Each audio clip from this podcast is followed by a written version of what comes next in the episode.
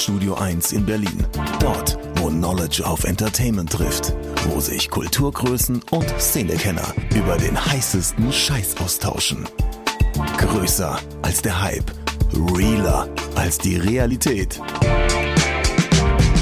Genau dort steht auch ein kleines Studio 2. Und von hier kommt die neue Ausgabe von Oh Schuhen, der Sneaker-Podcast mit Simon Buß und Amadeus Thüner. Schönen guten Tag und ein wunderschön zur 84. Episode von O Schuhen, diesem Sneaker- und Streetwear-Podcast von mir, Amadeus Thüner und Simon Buß. Es ist Mitte Juli. Komischerweise habe ich zu der Zeit immer Ohrwürmer von den Ärzten. Frag mich nicht warum, aber das soll ja auch nicht weiter von relevant sein. Simon, how's life, my friend? Welchen Ohrwurm von den Ärzten Ich habe gerade gesagt, das muss nicht weiter von relevant sein. Ich fänd's total interessant, weil mir sind irgendwie direkt so zwei, drei Songs in den Kopf geschossen. Ähm, also klar, Westerland ja, das ist ist irgendwie so naheliegend. Ja, richtig. Scheint die Sonne auch für Nazis. Äh, jetzt habe ich den auf jeden Fall. Wobei, der war von Farin Urlaub ja, das Racing passt schon, Team, das oder? ist alles Ärzte, das ist mir egal. Bela B, Gehört- Solo-Sachen okay. sind auch für mich einfach Ärzte, auch wenn sie ein bisschen anders klingen. Okay. Nee, ich habe immer dieses, gibt's es ist Sommer und es ist heiß, deshalb esse ich Zitroneneis. Oh. oh Und ja. ich weiß, ich weiß nicht, sobald das Wetter besser wird, egal ob man zwischendurch mal irgendwie einen Regentag hat oder nicht, irgendwie habe ich davon einen Ohrwurm. Das ist irgendwie Sommer. Aber Westerland natürlich auch. Interessanterweise, behaupte ich jetzt, ist wahrscheinlich gar nicht so interessant, aber meinen allerersten Urlaub mit Freunden, ne, den ersten Urlaub, den man ohne Eltern gemacht hat, den haben wir tatsächlich Mhm. auf Sylt verbracht. Und das klingt super dekadent.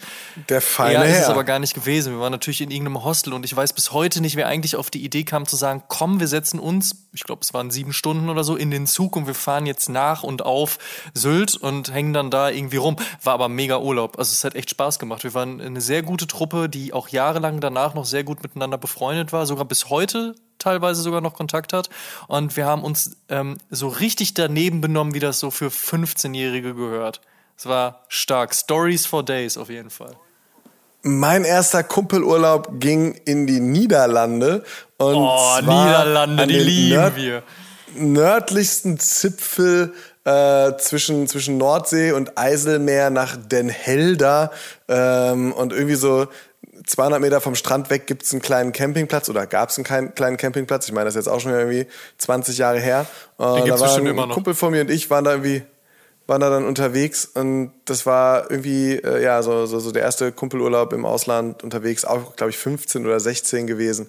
Äh, das war schön. Seine Eltern äh, er und ich sind irgendwie dann in die Niederlande gefahren. Die Eltern sind glaube ich in Amsterdam abgestiegen oder zumindest in der Nähe und äh, haben uns am Campingplatz rausgelassen und wir haben dann halt irgendwie ein paar Tage am Meer gehockt und die und, und die Eltern halt in Amsterdam und haben es gut gehen lassen. Das war das war, ein- das war ein guter Urlaub.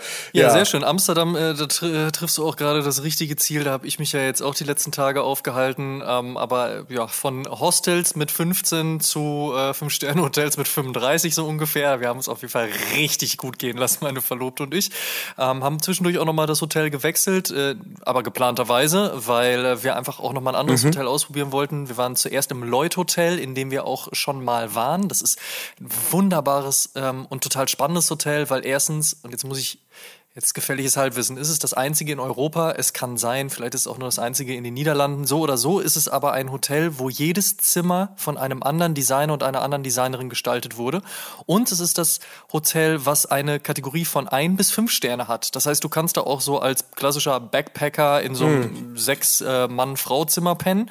Oder du hast halt eben oben die Suite mit freistehender Badewanne und äh, Schaukel tatsächlich. Und äh, dieses Hotel ist großartig. Es ist auch großartig gelegen und es hat uns beim letzten Mal sehr mm, gut gefallen. Und dann haben wir das dieses Mal wieder gebucht und haben dann aber auch nochmal für das Wochenende einen kurzen ähm, Switch gemacht. Zwei Kilometer gefühlt weiter, nochmal ein anderes Hotel mitgenommen und zwar das Arena Hotel, ähm, das auf einem alten, ich würde jetzt behaupten, Campus gebaut wurde. Also auf jeden Fall hat es einen sehr schönen Außenbereich, Garten und da haben wir dann einfach auch nochmal die Suite gebucht für zwei Tage ich sag dir, Zucker. War richtig deutsche Vita in den Niederlanden. Hat auf jeden Fall sehr viel Spaß gemacht und äh, jetzt so nach der äh, ganzen Zeit, in der man ja nicht so richtig verreisen konnte und auch das nicht tun sollte, jetzt wo es wieder einigermaßen ähm, gut möglich war und wir gesagt haben, jetzt fühlen wir uns auch sicher genug, das machen zu können, endlich wieder in unserer geliebten Stadt Amsterdam sein zu können, ein paar Leute zu treffen auch ein paar Leute kennenzulernen, neue Eindrücke zu sammeln und einfach wieder festzustellen, wie schön diese Stadt ist. Das hat schon sehr, sehr gut getan. Ach ja, Amsterdam ist ein richtig schönes Fleckchen Stadt, gerade für so äh, nicht nur Architektur und äh, äh wie auch immer man auf Holländisch Deutsche Vita sagt, Begeisterte wie uns, sondern natürlich auch äh, für Menschen, die ein ausgeprägtes Gespür für Sneaker und Streetwear haben. Äh, Putter vor Ort, TNO, Soulbox, gibt so viele gute Sneaker und Streetwear Retailer dort. Da kann man immer irgendwie mit Freude etwas einpacken und wo wir gerade schon uns komplett in Richtung Produkt bewegen hier. Die übliche Frage, Amadeus. Wir starten jede Podcast-Episode so. What's on your feet today? Ich habe es in der letzten Episode schon gesagt, wie sehr es mich gefreut hat, dass Essex wieder einen aus meiner Sicht sehr, sehr starken Jella 3 herausgebracht hat. Und zwar den mit Concepts, den Otoro oder Sushi oder Fisch oder wie auch immer man diesen rot, ähm, Schuh nennen möchte. Suede ist Butter.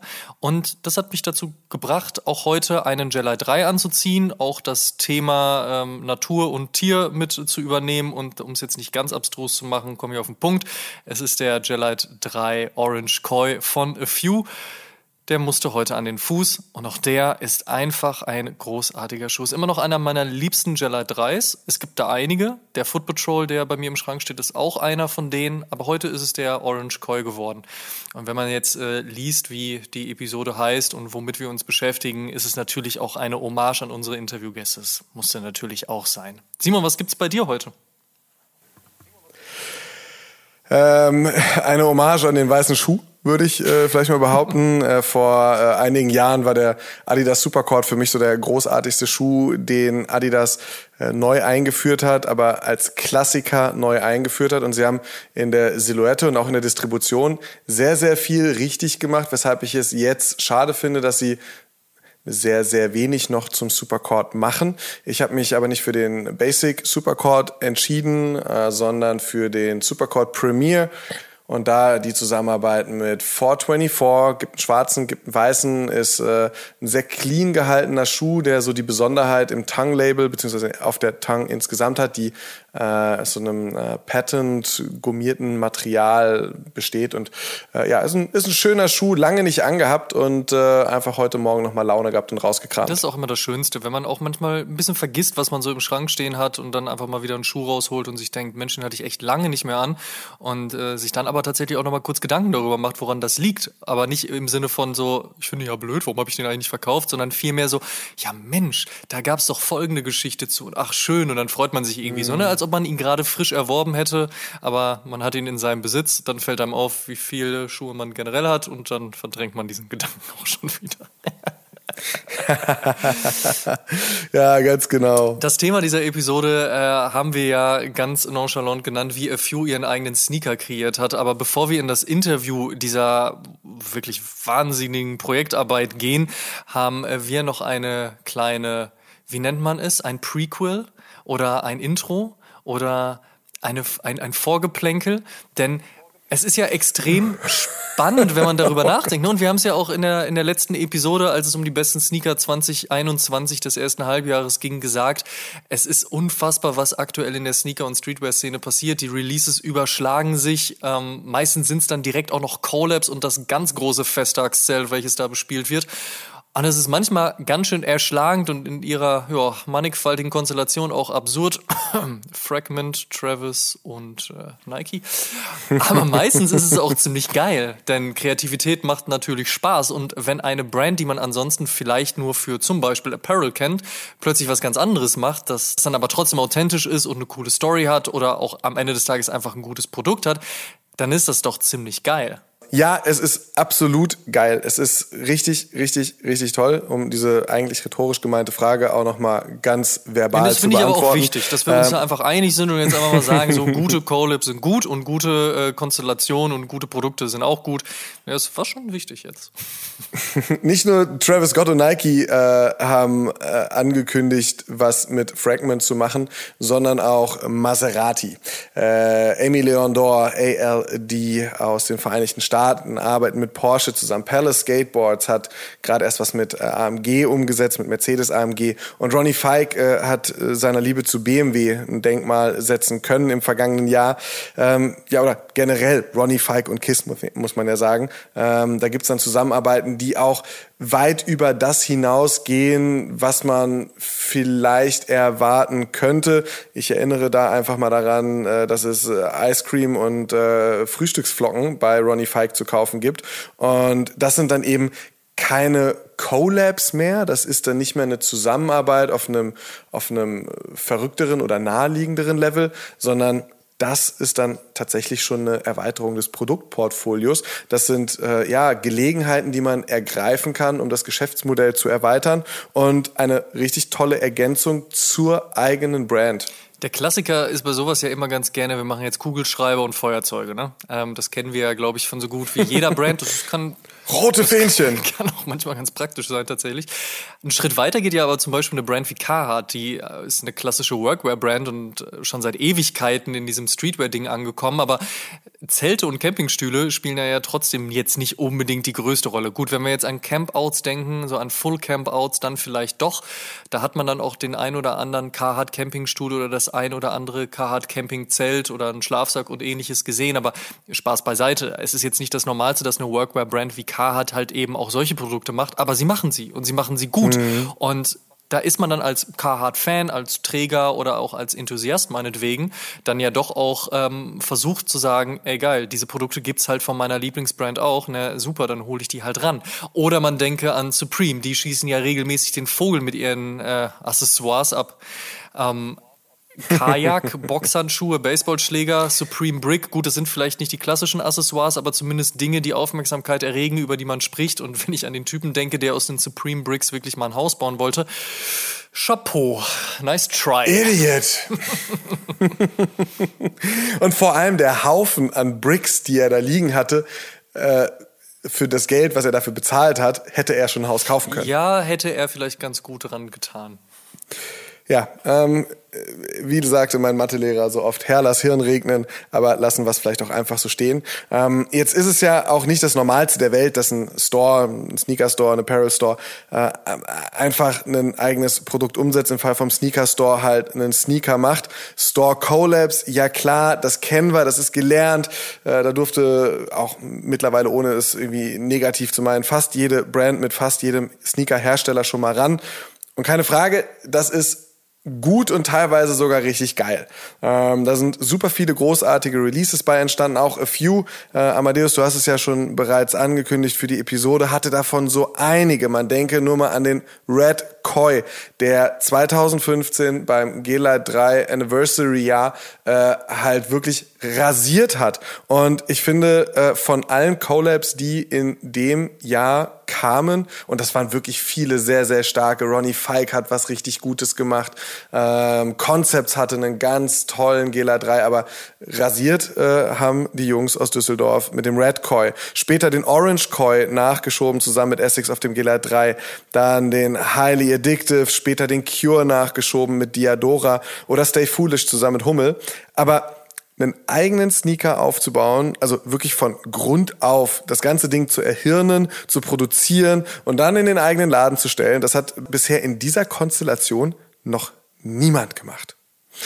Vorhang, Auftritt A Few.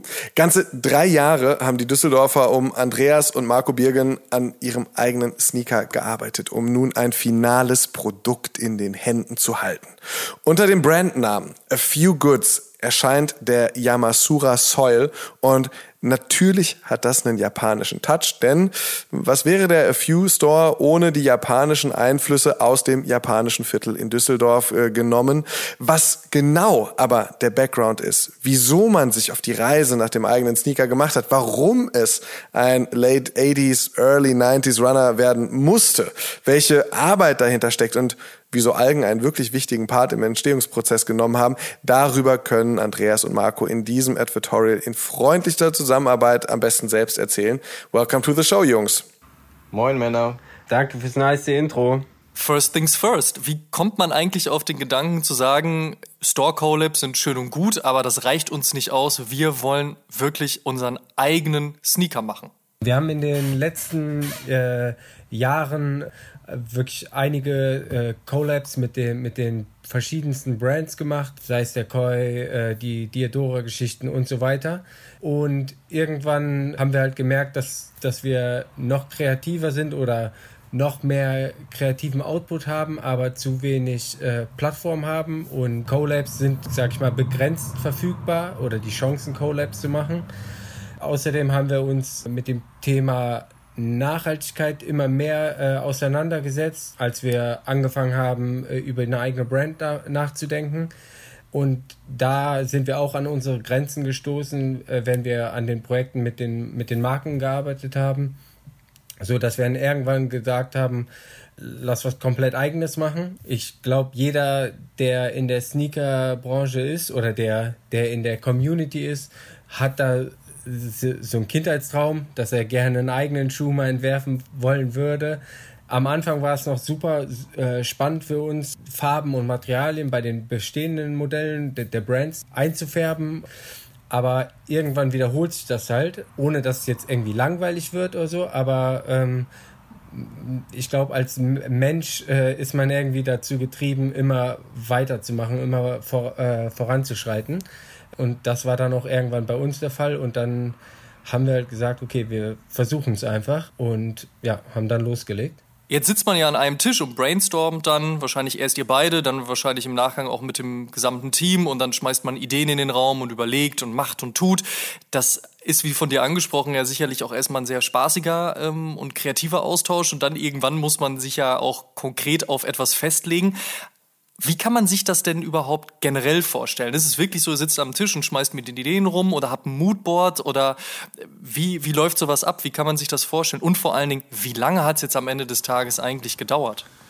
Ähm, ja, also du hast das schon gut auf den Punkt gebracht. Ähm, also wir haben, als wir ja, gesagt haben, wir wollen das machen, ähm, haben wir es wirklich im Team, weil wir da auch nicht die einzigen zwei bei uns sind, die dann Bock drauf haben, sondern das gesamte Team, ähnlich wie bei den Kollabos, äh, auch echt heiß darauf waren, ähm, sich da ja zu verewigen oder oder einen eigenen Schuh zu machen.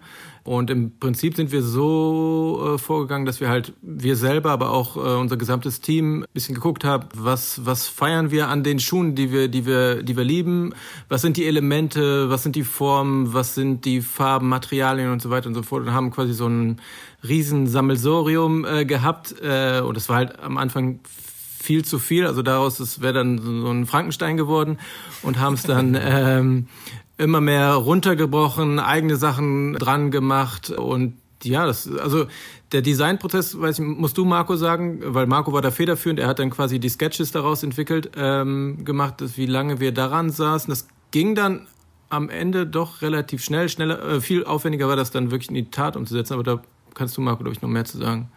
Genau, wie Andi schon gesagt hat, haben wir halt äh, Ideen zusammengebracht, äh, ein Moodboard erstellt, äh, das runtergebrochen, das zehnmal mit dem Team hin und her rumgeschickt, zusammengesessen und so weiter. Und dann irgendwann haben wir halt angefangen zu zeichnen. Wir sind jetzt, oder ich bin jetzt kein professioneller Zeichner oder irgendwas in der Richtung. Aber ich glaube, wenn man irgendwie so ein Bild vor Augen hat und mit ein paar Hilfsmitteln, dann kriegt man das schon ganz gut hin, äh, mit vielen Versuchen. Äh, das dann, sagst du. Ich, glaub, ich, ja, also, würde es nicht hinkriegen, wie ich ehrlich. Also ich glaube, der, der Prozess, wie wir den Schuh jetzt gemacht haben, beschreibt ziemlich gut, wie wir unser Business generell aufgebaut haben über die letzten 12, 13 Jahre. Einfach Learning by Doing. Ähm, Also ich glaube, einfacher wäre es gewesen, wir wären direkt zu irgendeinem Agenten gegangen, hätten gesagt, wir wollen einen Schuh machen, dann hätte der Prozess wahrscheinlich ein Jahr gedauert und nicht drei Jahre aber dann hätte das auch nicht unsere Handschrift gehabt und wir hätten es nicht gelernt, sondern hätten einfach irgendjemand eine dicke Stange Geld in die Hand gedrückt und dann fertiges Produkt bekommen, wo wir dann wahrscheinlich nicht 100% zufrieden mit gewesen wären. Und so haben wir halt viel ähm, Fleißarbeit reingesteckt. Ich glaube, das Zeichnen und immer wieder korrigieren hat zwei, drei Monate gedauert, äh, bis wir dann was hatten, wo wir sagen, okay, damit können wir in die Sampling-Phase gehen. Genau, und dann äh, ging es eigentlich auch schon ähm, dazu über an die Produzentensuche, um quasi das, was wir am Sketch hatten, äh, in die Tat umzusetzen. Wenn man über die Inspiration spricht, ihr habt ja häufig einen japanischen Einfluss mit in den Collabs beispielsweise oder in der Art und Weise, wie ihr Sachen angeht. Gleichzeitig kann ich mir aber auch gut vorstellen, dass man sich jetzt nicht nur irgendwelche bestehenden Turnschuhmodelle anguckt, sondern vielleicht auch noch irgendwelche Kunstbücher wälzt oder einem sonst irgendwas in den Sinn kommt. Vielleicht auch Musik, Bandshirts aus den 90ern, keine Ahnung. Aber genau deswegen ja auch die Frage, könnt ihr das benennen, was ihr dann vielleicht so auch als Inspiration hattet, was, wo, wo ihr gesagt habt einfach, hey, das ist so spannend und so interessant, lasst lasst uns gucken, ob wir Teile davon auch bei uns mit einfließen lassen können? Ich glaube, die Hauptinspiration waren wirklich der Input aus dem Team und äh, Vintage-Schuhe, aber jetzt nicht nur in physischer Form, sondern Kataloge, Bücher, äh, everything. Ähm, dann aber auch äh, verschiedenste andere Kataloge, ähm, was du sagst, äh, Kunst- und Architekturbücher. Wir sind jetzt nicht die so tief im Thema, aber ich glaube, das kennen die meisten, dass man irgendwas sieht oder aufschnappt, äh, was einem einfach gefällt und man weiß nicht wieso und dann packt man es irgendwie in die Kiste. Äh, so sch ist schwer zu benennen, dass man sagt, äh, genau das hat uns inspiriert. Vielleicht ein ganz gutes Ding ist bei der Sohle äh, sind wir äh, sehr stark äh, vom Ferrari Testarossa inspiriert worden und ähm, haben das Design quasi aufgegriffen. Das sieht man auch mit den, mit den Seitenstreifen. Und da haben wir uns so ein bisschen was abgeguckt von Tinker Hatfield, der sich da auch öfter für die, für die Jordans von Autos und Flugzeugen und so weiter Ja, das, das mochte hat. der ganz gerne. Also, wir, wir, sind, wir sind die deutschen Tinkers. Nein, Spaß beiseite. Das ist ein gutes Statement. Ich wollte gerade sagen, da muss man so bold auch einfach mal mit rausgehen. Ähm, das ist äh, vollkommen richtig. Ich ähm, frage mich, ihr habt schon angesprochen, äh, so die, ähm, die Colorways anderer Brands zu gestalten, macht eine Menge Spaß, aber irgendwann, irgendwann überholt sich. Ne? Irgendwann, irgendwann hat man es ein paar Mal gemacht. Wie ist das beim Entscheidungsprozess gewesen? Ich meine, wenn man jetzt Beispiel Essex oder Diadora, die äh, Marco du schon genannt hast, wenn man mit denen zusammenarbeitet und 1000, 2000, 5000 Units farblich designt, ist es ja eine andere Entscheidung, als wenn man sagt so, okay, wir lassen hier jetzt einen kompletten Schuh produzieren und wir müssen uns jetzt entscheiden, ob der, ob der Leisten zwei Grad weiter abgeschliffen wird oder nicht. Das wird den Shape des Schuhs so und so verändern. Sind das einfache Entscheidung gewesen, beziehungsweise wie seid ihr in diese Entscheidung gegangen, ähm, gerade was so, was so die komplette Gestaltung des Schuhs betrifft? Also am Anfang waren wir super penibel und echt auch Zentimeter, Millimeter abgemessen und neu gemacht und deswegen hat es sich auch echt so lange gezogen, weil ähm, das halt auch für uns komplett neu war. Und das ist auch echt krass, wenn man, wenn irgendwer sich mal einen Schuh wagt, ähm, was das ausmacht, ob dann wirklich ein Teil einen Millimeter mehr nach vorne oder nach hinten versetzt ist. Das war für uns auch eine krasse Erfahrung. Also wir hatten quasi die, den Sketch fertig, ähm, hatten, haben ihn bei dem Produzenten eingereicht und er hat gesagt, easy, mache ich. Hat uns dann ein Sample fertig gemacht, aber es sah dann aus wie das, was wir auf dem Sketch hatten, aber wie ein Herrenschuh am Anfang. Und dann mussten wir halt echt da Step by Step. Wir haben es wirklich echt auf Millimeterbasis gemacht. Das noch hier, dann wollen wir den Shape nach unten, was auch nicht alle verstehen oder was dann auch so, so ein, ja, bei uns dann vielleicht nochmal ein bisschen stärker getrieben war. Ähm, ja, war echt schwer und ich glaube, der, der, der aufwendigste oder der auch teuerste Prozess ist dann wirklich die Sohle und da ähm, arbeitet man vorher mit einer, mit einer, mit einer Holzmold, äh, die man dann quasi hat äh, und dann das hat.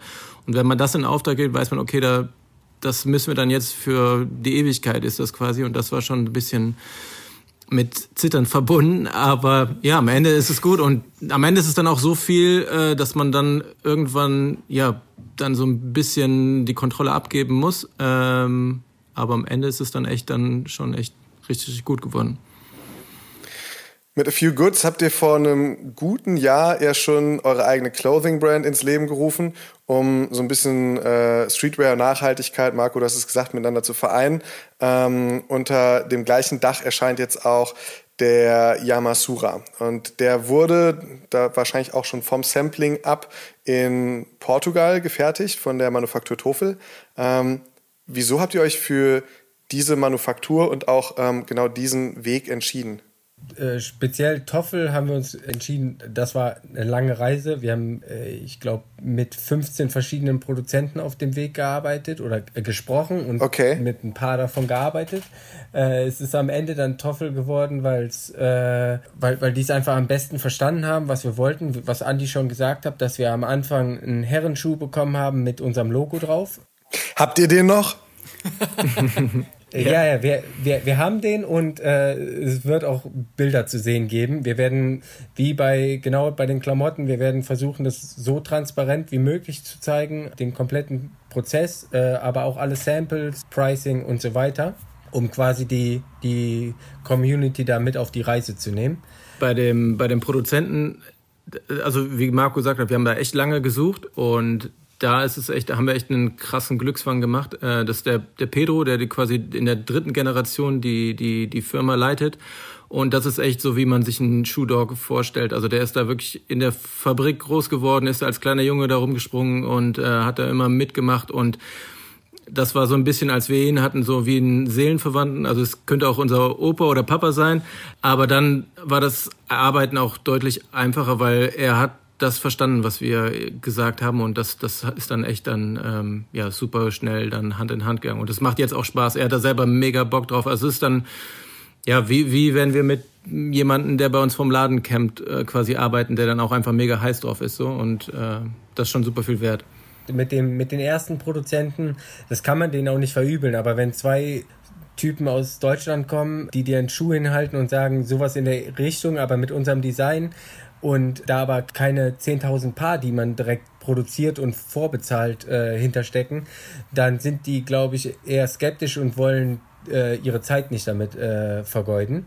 Und dann mit Pedro, ich weiß nicht, was ihn da überzeugt hat, dass er es mit uns macht, aber er hat da wirklich viel Zeit reingesteckt, die er auch nicht bezahlt bekommen hat von uns. Oder äh, wir haben ihn schon gut bezahlt, aber äh, einfach, ich glaube, das kennt ihr auch, wenn man ein Projekt zusammen macht, wenn man das richtig macht, dann kann man nicht komplett bezahlt werden für alles. Also das mittlerweile. Man geht erstmal so, in Vorleistung, ne? Man hat erstmal so ein bisschen Invest, den man da reingibt und ein bisschen ähm, das, was das braucht, dass man auch dann irgendwann sagt, ey, ich habe so Bock drauf, das Herzblut ist da und jetzt, jetzt lass uns das machen. Total. Also mittlerweile ist der Status so, äh, wir sind gut über WhatsApp connected. Äh, wir schreiben abends teilweise, wenn ihm was einfällt, schreibt er mir, äh, wie sieht's aus? Soll ich das morgen in der Produktion so und so machen? Äh, kannst mir schnell Bescheid sagen? Also auf dem Level ist es. Das nicht mehr so bei den ersten Produzenten war, so wir schreiben eine Mail und einen Monat später kriegt man das fertige Sample und dazwischen gab es keine Kommunikation so, ne? Ihr habt schon gesagt, ihr, ihr, seid auf jeden Fall die deutschen Tinkers. Äh, jetzt frage ich mich, ob ihr vielleicht sogar die deutschen Kanyes seid. Denn äh, nicht nur bei Kanye Wests letztem oder einem seiner letzten Releases, dem Foam Runner, sind Algen ein Thema, sondern auch bei euch ein absolut entscheidender Faktor, richtig?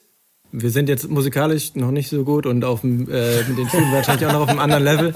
Äh, aber wer weiß, vielleicht, vielleicht hängen wir da äh, musikkarrieremäßig auch noch irgendwas dran später.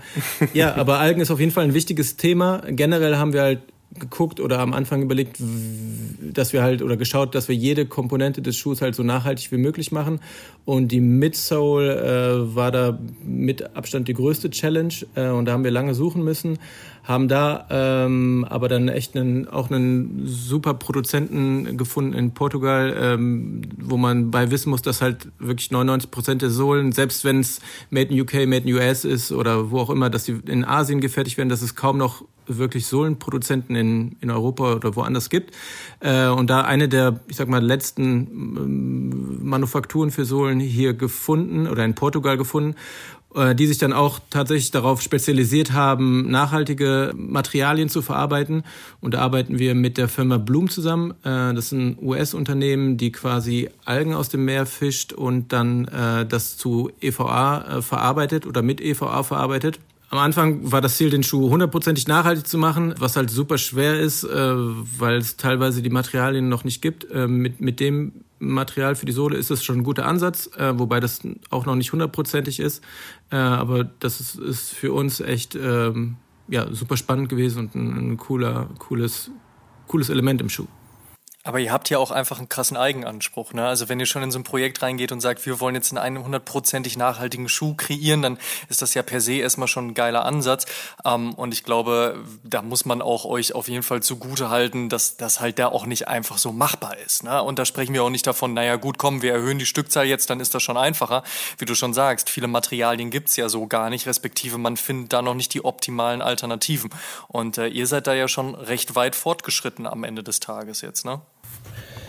Genau, also was äh, Andi eigentlich gesagt hat, dass, dass wir mit dem mit der Idee oder mit dem Ziel äh, reingegangen sind, das hundertprozentig nachhaltig zu machen. Ich glaube, man muss sich immer große Ziele stecken, auch wenn man die dann äh, nicht zu 100% erreicht. Ähm, was wir jetzt quasi mit dem Schuh erreicht haben, dass wir Komponenten wie die, wie die Midsole, äh, die dann mit den Algen äh, verarbeitet ist, äh, dass wir eine recycelte äh, PU-Innensohle haben, dass der Schuh vegan ist. Da haben wir uns halt zu entschieden, dass wir quasi auf die vegane Komponente da einzahlen. Ziel ist es quasi für uns, dass das das immer weiter zu treiben und wirklich Komponente für Komponente. Man denkt gar nicht, wie viel Einzelteile so ein Schuh hat. Also man ist ja nicht nur das, das Upper, was man sieht, sondern das, das Padding, das Innere, die Einlegesohle, die Brandsohle ähm, und so weiter.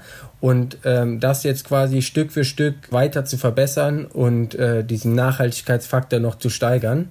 Ganz interessanter Insight. Wir haben aktuell äh, eine Masterstudentin bei uns, die ihre Masterarbeit bei uns macht, genau zu dem Thema. Äh, die hat quasi den Schuh von den jetzigen Schuh als Grundlage bekommen und geht quasi jetzt gerade Stück für Stück den Schuh durch und betreibt viel Research und schaut quasi, wie man das Ganze noch steigern kann. Elf Samples habt ihr gebraucht, wenn ich richtig informiert bin, bis der Yamasura so ausgesehen hat, wie er jetzt dann auch final aussieht. Wir haben schon gehört, dass es äh, einen im Prinzip einen schönen rahmengenähten Herrenschuh mit eurem Design gibt äh, und eurem Logo, aber äh, der ist es nicht geworden. Was gab's denn unterwegs noch für Designs, wo ihr gesagt habt, so, hei, hei, hei, hei, Glück, dass wir da nicht stehen geblieben sind, sondern noch ein Sample gemacht haben. War das dann so eher so, ähm, Andi, wie du es auch gesagt hast, eher so Marginalien, die sich dann noch verändert haben oder gab's da wirklich noch gravierende Unterschiede auf dem Weg? Es waren wirklich sehr, sehr viele Marginalien, die aber einen krassen Impact haben, wo wir super lange dran äh, rumgetüftelt haben und, und auch uns ausprobieren mussten, äh, bis wir da auf, on point waren. Ähm, die, die größten Elemente, wo wir uns am schwersten getan haben, waren eigentlich die Sohle, äh, die auch am Anfang super plain war, wo wir dann irgendwann gesagt hey, okay, wenn wir jetzt schon da auch äh, eine eigene Sohle machen, dann, dann lass uns was Geiles machen, wo dann, dann der Ferrari ins Spiel kam. Mhm. Ähm, und unser Logo, ähm, was halt echt, wo wir uns auch schwer getan hat, weil, weil die Schuhe, die wir kennen, haben drei Streifen oder ein Swoosh an der Seite und dann irgendwas anderes, ein anderes Logo anzubringen, fühlt sich am Anfang komisch an. Also es ist so, man muss, muss damit warm werden, sage ich. Deswegen haben wir halt unser ähm, Tail-Logo ähm, quasi aufgebrochen und, und an die Seiten des Schuhs gemacht. Ähm, aber wir hatten es da diverse Positionen. Am Anfang kam es von unten, da sah es aus wie ein Flügel, äh, was wir irgendwie cool fanden, aber irgendwie dann zu verspielt. Äh, und am Ende haben wir dann jetzt so platziert, dass der Tail quasi am Schuh runterschwingt, was desto öfter ich den Schuh sehe, desto mehr kann ich das fühlen, aber das muss man so ein bisschen lernen, weil ich halt Swooshes und Stripes äh, sonst nur in den Köpfen habe. Aber jetzt sind wir eigentlich super happy und auch das Feedback von, von den Leuten, die wir es gezeigt haben, wo auch teilweise echt ein paar ähm, Nike-Heads oder äh, Adidas-Heads dabei sind, äh, ist auch echt gut. Ähm, und das, das wird für uns super spannend zu sein, dann echt in der Community zu sehen, wie die, wie die das annehmen, was, was komplett Neues. Aber habt ihr dann die Designs auch bei euch im Team sozusagen zu einem Voting gestellt und gesagt, so, so jetzt habt ihr die Möglichkeit, äh, stimmt mal ab, ist es eins, zwei oder drei und dann geben wir unser Senf dazu und wenn uns das ganz überhaupt nicht passt, dann nehmen wir sowieso die Nummer sechs. O ja. Original sind, äh, wir, wir, wir haben äh, ein größeres Büro, wo wir wirklich dann, wenn neue Samples kamen, bin ich wie der Weihnachtsmann rumgelaufen und äh, hab's gezeigt und die Leute haben gesagt, ja, nein. Wir haben in der Endphase, als wir quasi eigentlich nur noch äh, Logo-Platzierung oder einzelne Panels entscheiden mussten, wie die, wie groß und wie, wie die platziert werden sollten, haben wir immer links und rechts unterschiedlich gemacht und dann war es quasi, okay, was willst du, links oder rechts? Äh, und ähm, das Problem ist, jeder hat da eine eigene Meinung und dann am Ende hast du zehn Meinungen und musst dir da irgendwie einen Reim draus machen. Aber jetzt glaube ich, das, was wir haben, ist einmal das, was Andi und ich am meisten fühlen, obwohl ich ehrlich gestehen muss, dass ich bis vor einem halben Jahr noch äh, tief der Überzeugung war, dass wir das Logo andersrum platzieren sollten. Und äh, ich glaube, das zeigt dann, ganz gut, wie wir als Brüder agieren. Und äh, so haben wir es auch über die Jahre mit dem Store gemacht. Wir hatten oft echt verschiedene Meinungen, was Themen angeht aber dann geht man halt mehrere Runden immer wieder und das ist dann auch teilweise echt nervig, wenn man das zehnte Mal über ein Thema spricht und Andi jedes Mal wieder mit dem gleichen Ding ankommt und sagt, ey, wir sollten das doch anders machen, wir sollten das doch anders machen. Und irgendwann entscheidet man sich dazu und dann ist es auch, wie Andi sagt, dann im Kopf angekommen und dann äh, darf es auch nicht mehr anders sein. Du hast das Thema Entscheidung gerade angesprochen. Ähm, ihr habt euch ja auch für einen kompletten Style entschieden, der, das hast du eingangs gesagt, so äh, Vintage Running, Late 80s, Early 90s äh, irgendwie angelehnt ist. Wieso ist es, wieso ist es eine Vintage oder eine, eine, eine Running-Silhouette geworden und nicht irgendwas komplett anderes? Wieso nicht Basketball oder ähm, Tennis? Ähm, gibt ja verschiedenste, verschiedenste Möglichkeiten. Also eigentlich sind wir, äh, kommen, kommen wir aus dem Basketball und das wäre für uns am nahesten liegen und haben wir auch darüber nachgedacht, mit einem Basketballschuh zu starten. Ähm, aber das ist das, das, was wir uns quasi als nächstes vorgenommen haben. Äh, wir haben mit einem, mit einem Running-Schuh gestartet, weil wir es eigentlich dann über die Projekte, die wir zuvor als Kulabus gemacht haben, waren es eigentlich alles Running-Modelle und da haben wir halt schon super viel ausprobiert, Erfahrungen gehabt äh, und auch Ideen, die wir nicht verarbeiten konnten für die Projekte, die wir hatten äh, so dass das quasi dann auch damit eingeflossen ist. Ähm, deswegen ist es dann am Ende der, der 80s, 90s Runner geworden. Und dieser 80s, 90s Runner ist jetzt im Prinzip ready, geht jetzt in den Handel. Es ist ein total emotionales Thema und total für uns als Sneaker begeisterte emotionales Produkt, um das es da geht.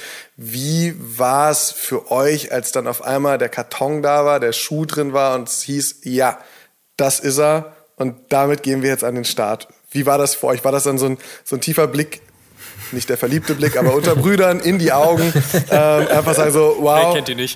Killer, das ist es. Es geht, es geht los. Ähm, wie, wie, wie war dieser Moment? Äh, also wir haben den Schuh mal als äh, in Sample Size bekommen, 42, und irgendwann kam er und haben gesagt, oh. Und wir haben, wir beide haben eine, eine, eine 12, eine 13, eine 6 mit 47. Ähm, aber der, der Schuh kam und wir haben ihn in der Hand genommen und haben Bams, okay, das jetzt sick. Es sind noch ein paar Kleinigkeiten, die man dran schrauben kann, aber das ist so, das ist der Schuh.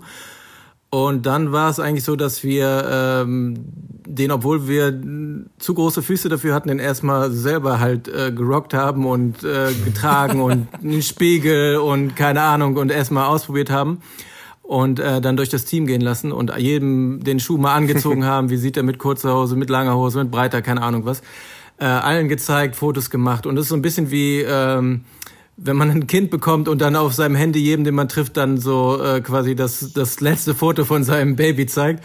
Äh, und ja, da haben wir auf jeden Fall dann auch, das haben wir gut zelebriert äh, und es ist einfach ein krasses Gefühl. Also es ist so ein bisschen surreal und dann steht der Schuh jetzt halt auch hier schon jetzt ein paar Wochen und es ist so ein bisschen man ist verrückt. Also es ist, äh, kann man nicht so gut beschreiben. Also ich stelle es mir auch wahnsinnig vor, wenn ich schon überlege, wie sehr ich mich auf einen Turnschuh freue, den ich nicht designt habe. Also da kann ich durchaus mal ein bisschen hochrechnen, wie das sein muss, wenn ich da etwas bekommen würde, was wirklich auch irgendwie aus meinem Kopf und aus meiner Kreativität entsprungen ist. Von daher, also wahnsinnig. Ähm, aber kommen wir mal zu den Hard Facts natürlich, ganz wichtig. Wann kommt der Schuh? Wie ist der Size Run? Wie viel Colorways wird es geben? Wie komme ich überhaupt an den Schuh ran? Und äh, natürlich, was wird mich der A Few Goods Yamasura überhaupt kosten? Okay, Re Release haben wir geplant für den 31. Juli, also echt sehr, sehr zeitnah. Wir werden den äh, im Online-Raffle bei uns im Store, wie bei unseren normalen Kollabos, äh, releasen. Und zusätzlich, wenn es Corona zulässt, einen In-Store-Release machen. Wir hoffen sehr, dass wir es dann wirklich zelebrieren können und auch wirklich mit unserer Local Community dann abfeiern können. Genau, preislich wird er bei äh, 210 Euro liegen. Wir werden auch die komplette, das Pricing quasi offenlegen und wollten da nicht zu hoch gehen. Ähm, ich denke, mit einer normalen Kalkulation, wenn man dann auch in den Wholesale gehen wollen würde, hätten wir eigentlich äh, 250, 300 Euro veranschlagen müssen. Aber uns war einfach wichtig, dass das jetzt nicht zu krass äh, hoch ist und dass die Community auf jeden Fall easy an den Schuh kommt. Das Thema des ersten Schuhs ist, äh, oder der, der Colorway wird Soil heißen, was so, so viel wie, wie Nährboden bedeutet äh, und soll so ein bisschen ausdrücken, dass es quasi der Anfang ist, auf dem dann alles wachsen soll. Und das wird man so ein bisschen in der Content Creation wiederfinden. Ähm, das wird, glaube ich, ganz nice. Und ähnlich wie, wir das bei den anderen Goods Drops auch gemacht haben, werden wir eine, eine kleine Doku dazu drehen, äh, wo wir die Leute so ein bisschen hinter die Kulissen schauen lassen.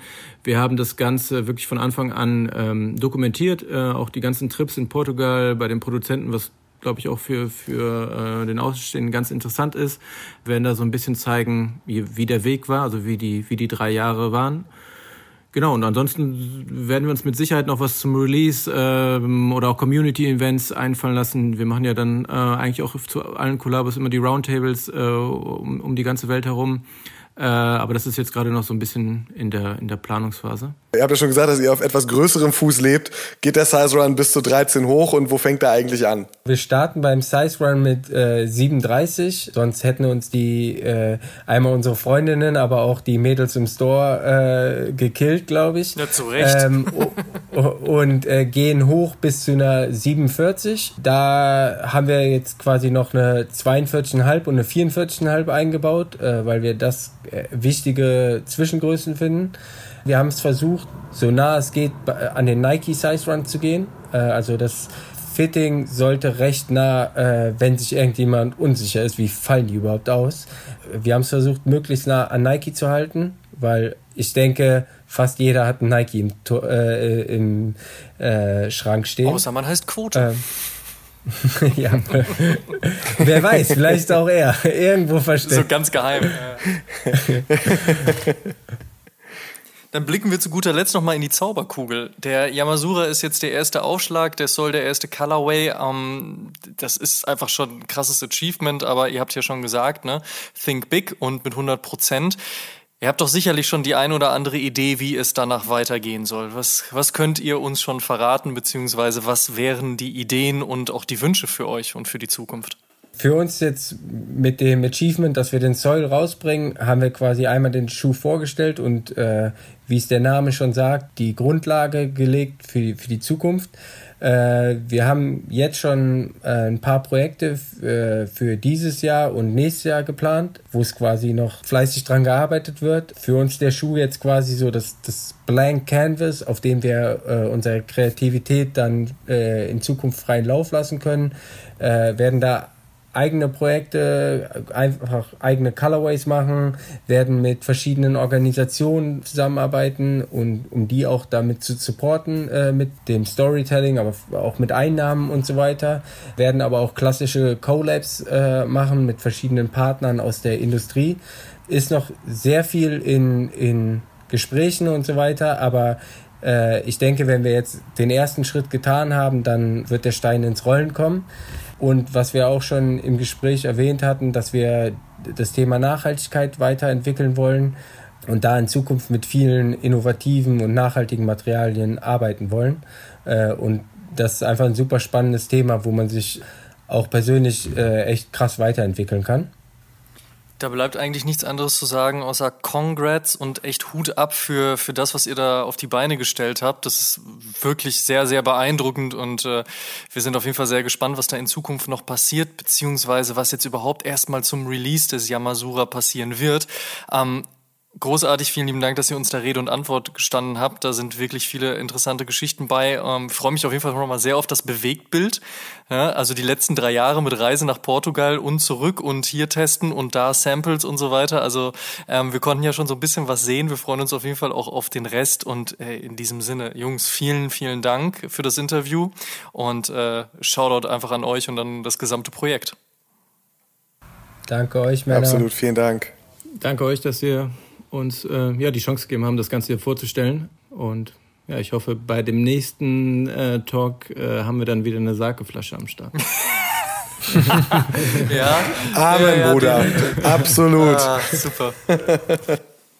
Und damit vielen Dank, ihr Lieben, dass ihr bei der 84. Episode mit dabei wart. Ihr könnt alle Episoden wie gewohnt kostenlos auf Spotify, Apple Podcasts, Deezer, Amazon Music, Audible, Google Podcasts, Podtail, Podigy und auch bei allen anderen Streaming-Diensten hören. Und wir würden uns sehr freuen, wenn ihr den O-Shoon Podcast und unseren News Podcast O News dort folgt, wo ihr Podcasts am liebsten hört.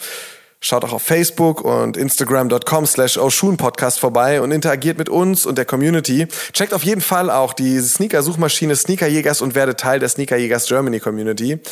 Wir würden uns auch sehr über fünf Sterne und eine positive Bewertung bei Apple Podcasts freuen. Über 350 positive Bewertungen hat auch schon schon und eine Rezension würden wir hier gerne noch zum Abschluss mit euch teilen. Alamala Aquamala schrieb vor ein paar Wochen. Oshun, Oh yes. Immer gern gehört, immer wieder etwas Neues dazugelernt und immer wieder gut unterhalten worden. Danke Simon und Amma, macht weiter so. Vielen Dank, vielen Dank für die Rezension. Tut uns einen Gefallen und supportet die Podcasts und erzählt mindestens einem Freund oder einer Freundin, die sich für Sneaker und Streetwear interessiert, von uns. Show some love, ihr Lieben. Dankeschön. Wir hören uns in der nächsten Episode wieder. Bis dahin, macht's gut. Tschüss. Macht's gut. Ciao, ciao.